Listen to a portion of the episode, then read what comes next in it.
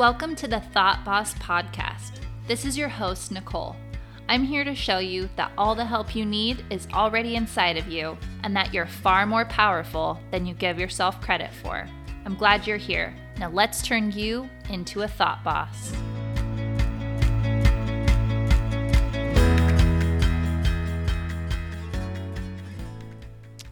Episode 10 The Power of Being Wrong. So, hi guys. I'm excited to do this podcast today because I've been keeping something from you, and it is this awesome feeling.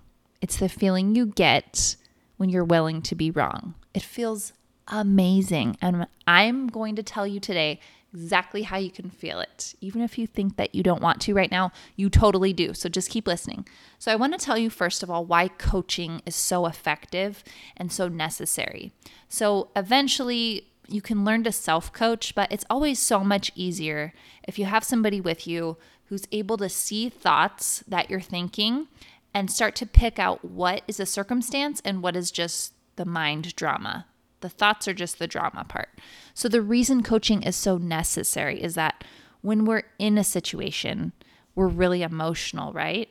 And that emotion can cloud our judgment. It makes it so that we can't really see the full picture because we always see a situation through whatever lens we're looking through. It's through whatever belief system we have about ourselves or about others. And often our problems will actually just get bigger and worse when we try to talk to friends about them because, as Jody Moore would say, they jump in the pool with us. So when we're having like a pity party or we hate something or someone, we're feeling rage or we just want to complain, our friends like to join in with us and they tell us how justified we are and they make sure that we don't feel alone. And sometimes that's totally what we need. And side note, thank goodness for friends who get in the pool with us because that's exactly what we need friends to do. Sometimes we just want to feel mad or awful or distraught. And because we need to feel our feelings in order to be able to get through them, friends are awesome at helping us feel those things. They feel it right along with us. And it helps us not feel so alone and like things are probably going to be okay. And it's totally cool and totally necessary. But sometimes we come to our friends because that's who we always talk to, and they keep affirming a story that we've been telling ourselves, but that is not actually useful it's not a helpful story. And those thoughts are starting to poison us. They're starting to create things that we don't want in our lives. So sometimes when we tell our friends how we're feeling, they're going to tell us we're right, and they should. But really, the thing that we need to hear is that we might actually be wrong. So, to prove that we are right, we will tell others our story repeatedly. We'll come up with very logical reasons why we are right. We'll go on forums, we'll read books, we'll talk to strangers, and everywhere we will look for proof that we are right and everywhere we will find it because the brain is very good at looking for confirming evidence. Everything that a person does or says or doesn't do or doesn't say, that will be put through the lens of what you already believe about them, and then the proof will continue to stack up. So it's this crazy cycle of evidence and then continuing to think the thought, which drives us to look for more evidence and it makes it starts to make it an absolute fact in our minds. That's that's how we become to believe things. So in one situation that i have with somebody that i have a really hard time getting along with and it's getting better i used to be operating from the belief that one this person just didn't like me and two that only one of us was right which was me obviously which meant that the other person was wrong. So, a side note that we will come back to is that when we want to be right, which is always because we're human, our brains continue to find evidence for that. And our feelings of frustration or hatred or hurt need to be nourished for some reason. So, we almost crave in a way for this offending person to continue to offend us because it continues to add to our story. It continues to prove that we're right. So even if they changed, we wouldn't be in a place to accept what they were offering because then we wouldn't be justified in our animosity towards them. So, in order for things to change, we would actually need to accept that they changed and eventually would have to feel okay about the way things were going and stop being angry. If we want to feel something different, we have to be thinking something different. So let's go back. So I learned about coaching and I thought, oh, this is great. I know so many people in my life who could really use this. And if they use it, then they'll change and then I can finally feel some relief when I'm around them. You've probably thought a few things like that, right? Because often or always we want to be right and we want to think that everybody else is wrong and that if our circumstances changed, then we would feel better. But if you've been listening long enough, you know that in order to feel better, you have to think better. Trust me, you guys, it never comes from our circumstances. Our thoughts are always creating our feelings. And I know what you're saying because I feel the same way. It's true that our circumstances can influence our thoughts, right? It's really hard sometimes to think loving, happy thoughts around people when they're saying certain words, right? When they're literally saying that they don't like you or they're pointing out the things that they see as flaws. It's a lot harder, right? That's why we think that it's connected to the things that other people are doing because when our spouse comes home and they're like, "Oh, I love you. Like it's so nice to see you." Um you're just, you know, it's so relieving to be around you and I love coming home to you because of blah, blah, blah. And they tell you all these things. You feel good, but you don't feel good because of the things that they're saying. You feel good because of the thoughts that you're having about the things that they're saying. Okay. I really hope that you guys cannot hear the lawn people behind me because it's loud. If you can, I'm really sorry. We're just going to keep going, okay? Focus on me. So I thought that once everybody else got coached, then my life would just be awesome and so much easier for me to handle. But um, by the time that I got a few months into coaching, I realized what everyone eventually realizes. And this is why coaching is only effective for you. So here's the truth here's what I realized everyone has the same problem. I have the same problem. You have the same problem. Everyone around you has the same problem. And the problem happens, it occurs when we disconnect ourselves from loving thoughts and we enter into judgmental thoughts and fearful thoughts. And what I mean by that is that all problems between people are centered on the same thing. In this book I was reading called um, Leadership and Self Deception. Oh, it's an amazing book and it's a quick read. They call it the box. When you enter into a state of judgment and fear, you're seeing everybody from this box that you've placed yourself in. The box is the thing that you enter when you're thinking only of yourself and you're not seeing other people as people, but rather as objects or as problems or as annoyances.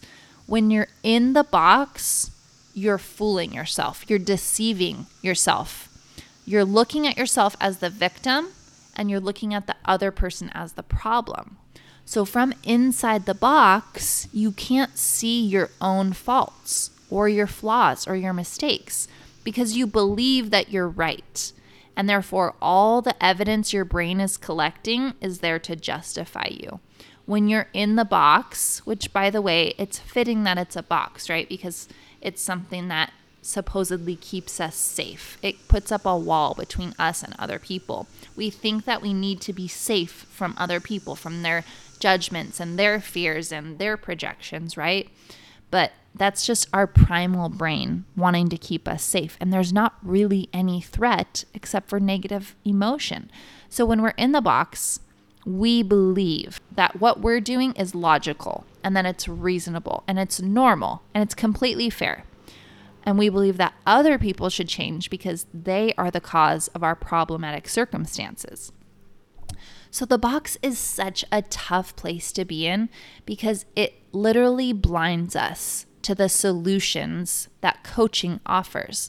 And this is why you can't start coaching someone who doesn't want to be coached because they have to first realize that they're in the box. Or, in other words, they have to be willing to believe that there's something about them that they can't see, that they have a problem, and that that's totally okay, but that going to somebody else like a coach is going to help them see that problem, that they can't see it on their own.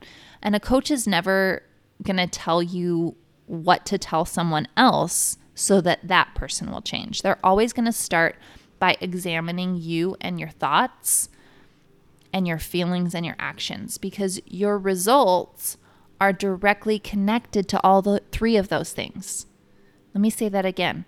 A coach is going to help you examine your thoughts and your feelings and your actions because your results, the things that you're getting in your life, the results are directly connected to your thoughts and feelings and actions. Your results are never based on what somebody else is doing or saying or how they're behaving. So when you start coaching or when you start with a coach, you realize that you're not there to fix all the people in your life and you're not going to get far by trying that. After all, that is what we are already trying to do, right? And how's that working out for you? So, the only person that we have any power over at all is ourselves. And luckily, our feelings come from our own thoughts, which gives us the power we need over our lives to feel peaceful and happy and successful. So, what is it about being coached that makes it so hard? And what is going to make it easier? First, it is the willingness to be wrong.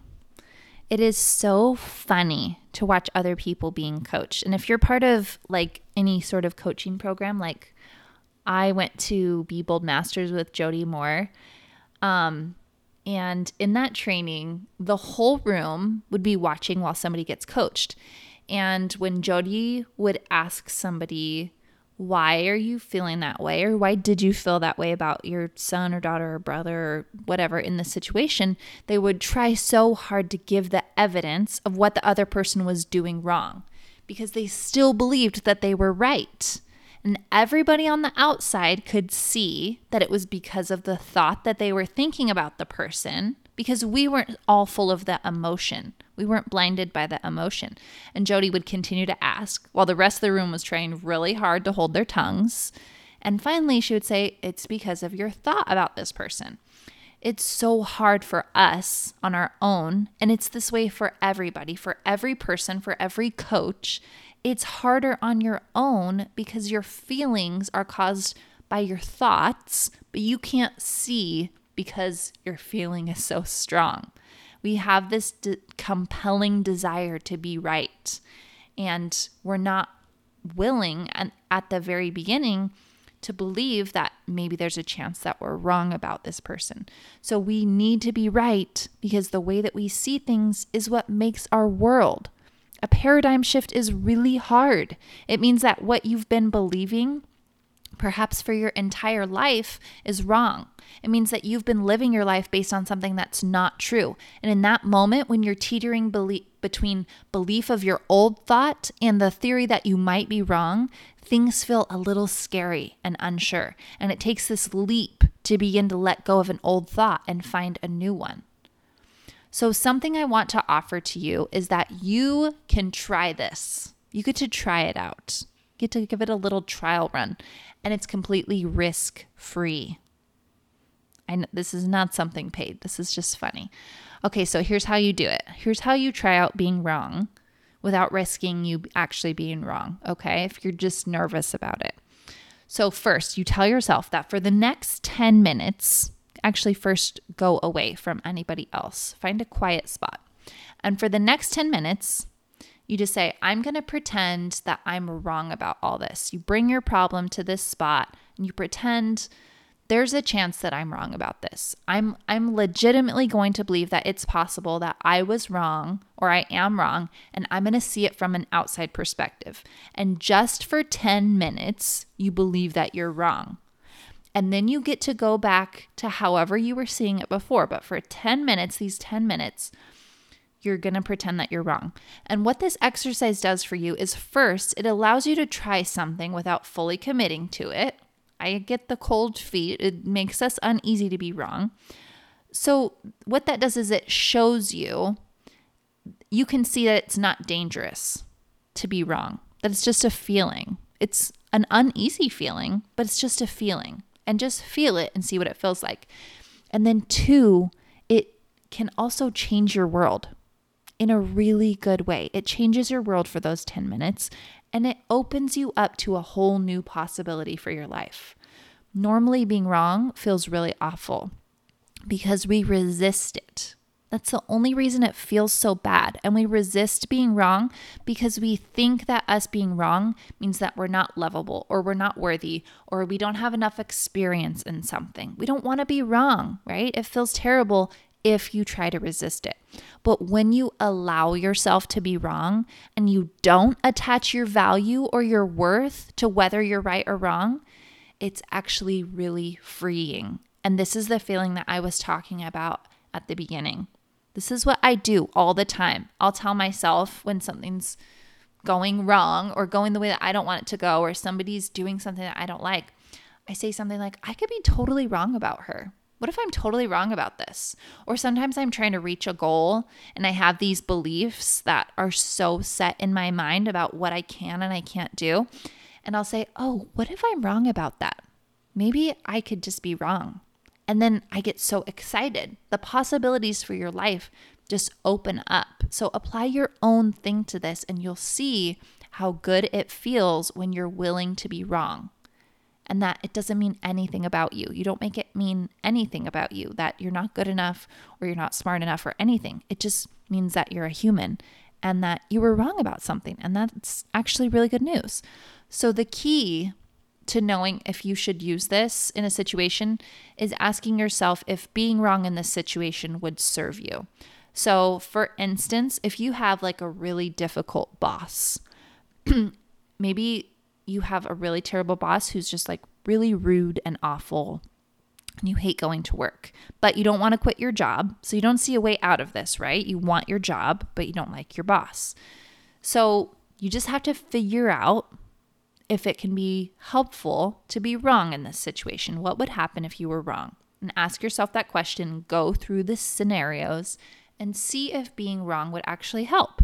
So, if your opinion of your boss is that he's arrogant and he's patriarchal and he's this terrible people person, how would it help you to be wrong about that? How would it help you to be wrong about believing that he's arrogant? So, all of a sudden, he's not arrogant and he's not patriarchal and he's not a terrible people person. What if you were wrong about that? How would it help to stop believing those things? If in this situation you took 10 minutes to think about what it would be like to be wrong about him, and your brain starts to prove other thoughts, right? Different thoughts, right? Because if he's not arrogant, then your brain's like, wait, he's not arrogant? Oh, and it starts to look for evidence. Oh, remember that one time when he was like talking to the secretary and he was being like super kind and helpful? Oh, yeah, that could contribute to the thought that he's not arrogant right? So you just let your brain work on it for 10 minutes and it starts to find proof for these new thoughts. You will you start to look for the evidence that he is maybe exactly as he should be as a boss and that maybe he has some really great qualities about him. Maybe you could just gain some understanding or some empathy for him. Being wrong is just questioning your own beliefs. And a belief is, is just a thought that you've thought so many times that your brain has turned it into a fact. Fact, kids are loud. Fact, you have to work hard to make money. And fact, bosses are arrogant. You just know those things. They're just completely set. They're facts in your mind, right? But really, they're just thoughts. They're thoughts that you come to believe so strongly because of your experiences in your life. Honestly, most of the time, we don't even realize that we have formed a belief about a person because it has been so deeply woven into our subconscious. So, what if you just met your boss at like a regular walk in the park? Like, he's just a guy taking his dog for a walk in the park and he stops and like says hi or he smiles at you. Probably have a thought like, oh, that's a nice person. And then you just like keep running, right? So, it's your thought that made you feel a certain way and he's not any different of a person. And maybe your boss actually does that. Maybe he walks through the park with his dog and he smiles at people. Maybe he's smiled at one person ever. What if your boss was just the stranger behind you at Starbucks and he bought your coffee one time or you paid for his coffee and you actually felt like these good feelings towards him, but you didn't know him as your boss? You only see him as your boss. So there's a chance that whatever you've seen in your life about bosses and that role, whatever you've read or watched in movies or television, and especially the things that have been said about bosses by the people you're surrounded with, like your parents or your family or your friends, you're influenced by that. And it starts to form what you believe about a what a boss is or can be or is most often like. So when you met this human and you automatically labeled him or her with the title of boss, it came with a lot of ideas about what he or she was going to be like. And your brain started looking for evidence that they are that way. Remember, the things that we believe about other people, they're still just thoughts. They're completely optional and they're not based so much on facts as they are on just our brain programming. And it's okay for your brain to be programmed like that. You're wired for survival, it's normal. But if you think your boss is causing problems for you, taking a step back and examining your thoughts and questioning them could be exactly the thing you need to start having a better attitude and relationship with him or her. So, I have a good story to illustrate this. When I was a freshman in high school, I took a class called Earth Sciences from a teacher named Mr. Gaskins. And if you're listening, Mr. Gaskins, first of all, that's great news because my podcast is reaching more than one person, and that is great to hear. so, hi, Mr. Gaskins. Okay, anyway, I took earth sciences from this guy named Mr. Gaskins, and his wife also worked at the school. She was really nice, really sweet. She was a guidance counselor, and he also had this daughter that was a junior at the time. So, Mr. Gaskins, before I ever went into his class, this is what I knew about him. He was known for being really mean and for giving bad grades when they weren't deserved and for making class miserable for people. So, I entered my first day of class knowing that about him. and so, literally everything that I saw him do or say or the way that he moved or talked or looked or anything, that started to build up evidence for me in my brain that he was a terrible teacher. It started proving all those things right. I had a terrible relationship with him. It was awful. I left every other day from class crying in frustration from either getting bad grades or just something that he said to me, which was not usually rude, but I had a really bad attitude toward him too. And so this class was just awful for me. One day, though, his daughter came into class. She was the one who's a junior. And his daughter came into class to do some grading for him. And out of the corner of my eye while I was working, I saw her say hi, like, hi, daddy. And she gave him a quick hug and he gave her a little kiss on the head and he smiled at her. And it was so sweet.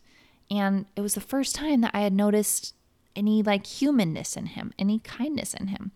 And so after that, I kind of went home and thought about it for a little bit. After realizing that he might be human after all, I decided that I was going to try this experiment.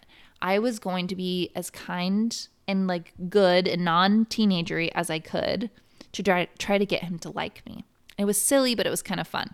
So I started smiling at him. I started greeting him in the hallway. I started being polite to him in class. And he seemed to change almost overnight from a teacher that I totally despised to one I genuinely loved. And what I didn't realize at the time was that all I believed about Mr. Gaskins before I even entered his class gave him absolutely no shot in my head at being liked as a teacher. I didn't realize that I had already chosen to believe all the thoughts that were offered to me by my classmates, and those beliefs made my science class miserable. Once I started to entertain the idea that maybe I was wrong about him, and maybe there was a nice guy in there after all, I started to prove myself right. I changed the way I thought about him and behave toward him, and he seemed to change too. Now, I don't know if he actually did change toward me. He might have changed a little bit because likely when a teenager's not giving you attitude and they're being a little friendlier, it's easy to be friendly and nice to them. But he probably didn't change that much. More than anything, my problem was solved because of the way that I chose to see him. It's not usually easy to let go of our pride and try to see what is right in a situation because our brains aren't wired for that. We're just wired to see everything wrong. It keeps us alive. But my experience with my science teacher proved that I wasn't in any danger by not seeing him as a threat. Our brains want to be right more than they want us to feel good. So if we're holding on to ideas that aren't serving us and we're unwilling to be wrong, our brain is happy because we're right and our pride is happy, our ego is happy, but our soul is not happy. Being right doesn't actually serve you in any way. How is being right serving you? How is it helping you? It's absolutely not. So, this week, I want to offer to you that you can try out the idea that maybe I'm wrong about this. Try it about your most difficult situation and just try one thought. Maybe this thought that I'm thinking is wrong. What would happen if I was wrong about this thought? And see how that makes you feel. See if you feel that awesome feeling of being free, of not being attached to, to this idea. It feels so good to know that you aren't right about everything and that things might be totally different than you're currently seeing them. I find it so exciting, and I'm so excited for you guys to experience this. If you do, I want you to leave me a note on Instagram or send me an email. Um, on Instagram, I am Thought Boss Coaching. And my email is nicole at thoughtbosscoaching.com.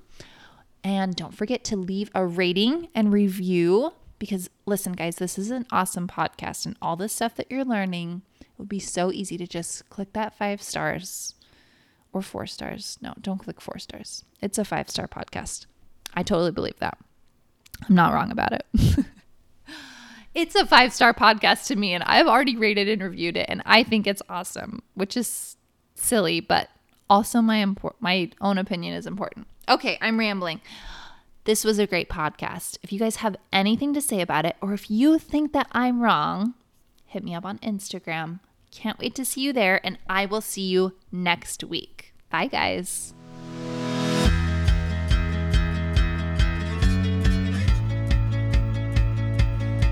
Hey, thanks for listening. For more help with specific problems, visit thoughtbosscoaching.com to sign up for a free coaching consultation to see if coaching is right for you. Thanks for listening, and I'll see you next time.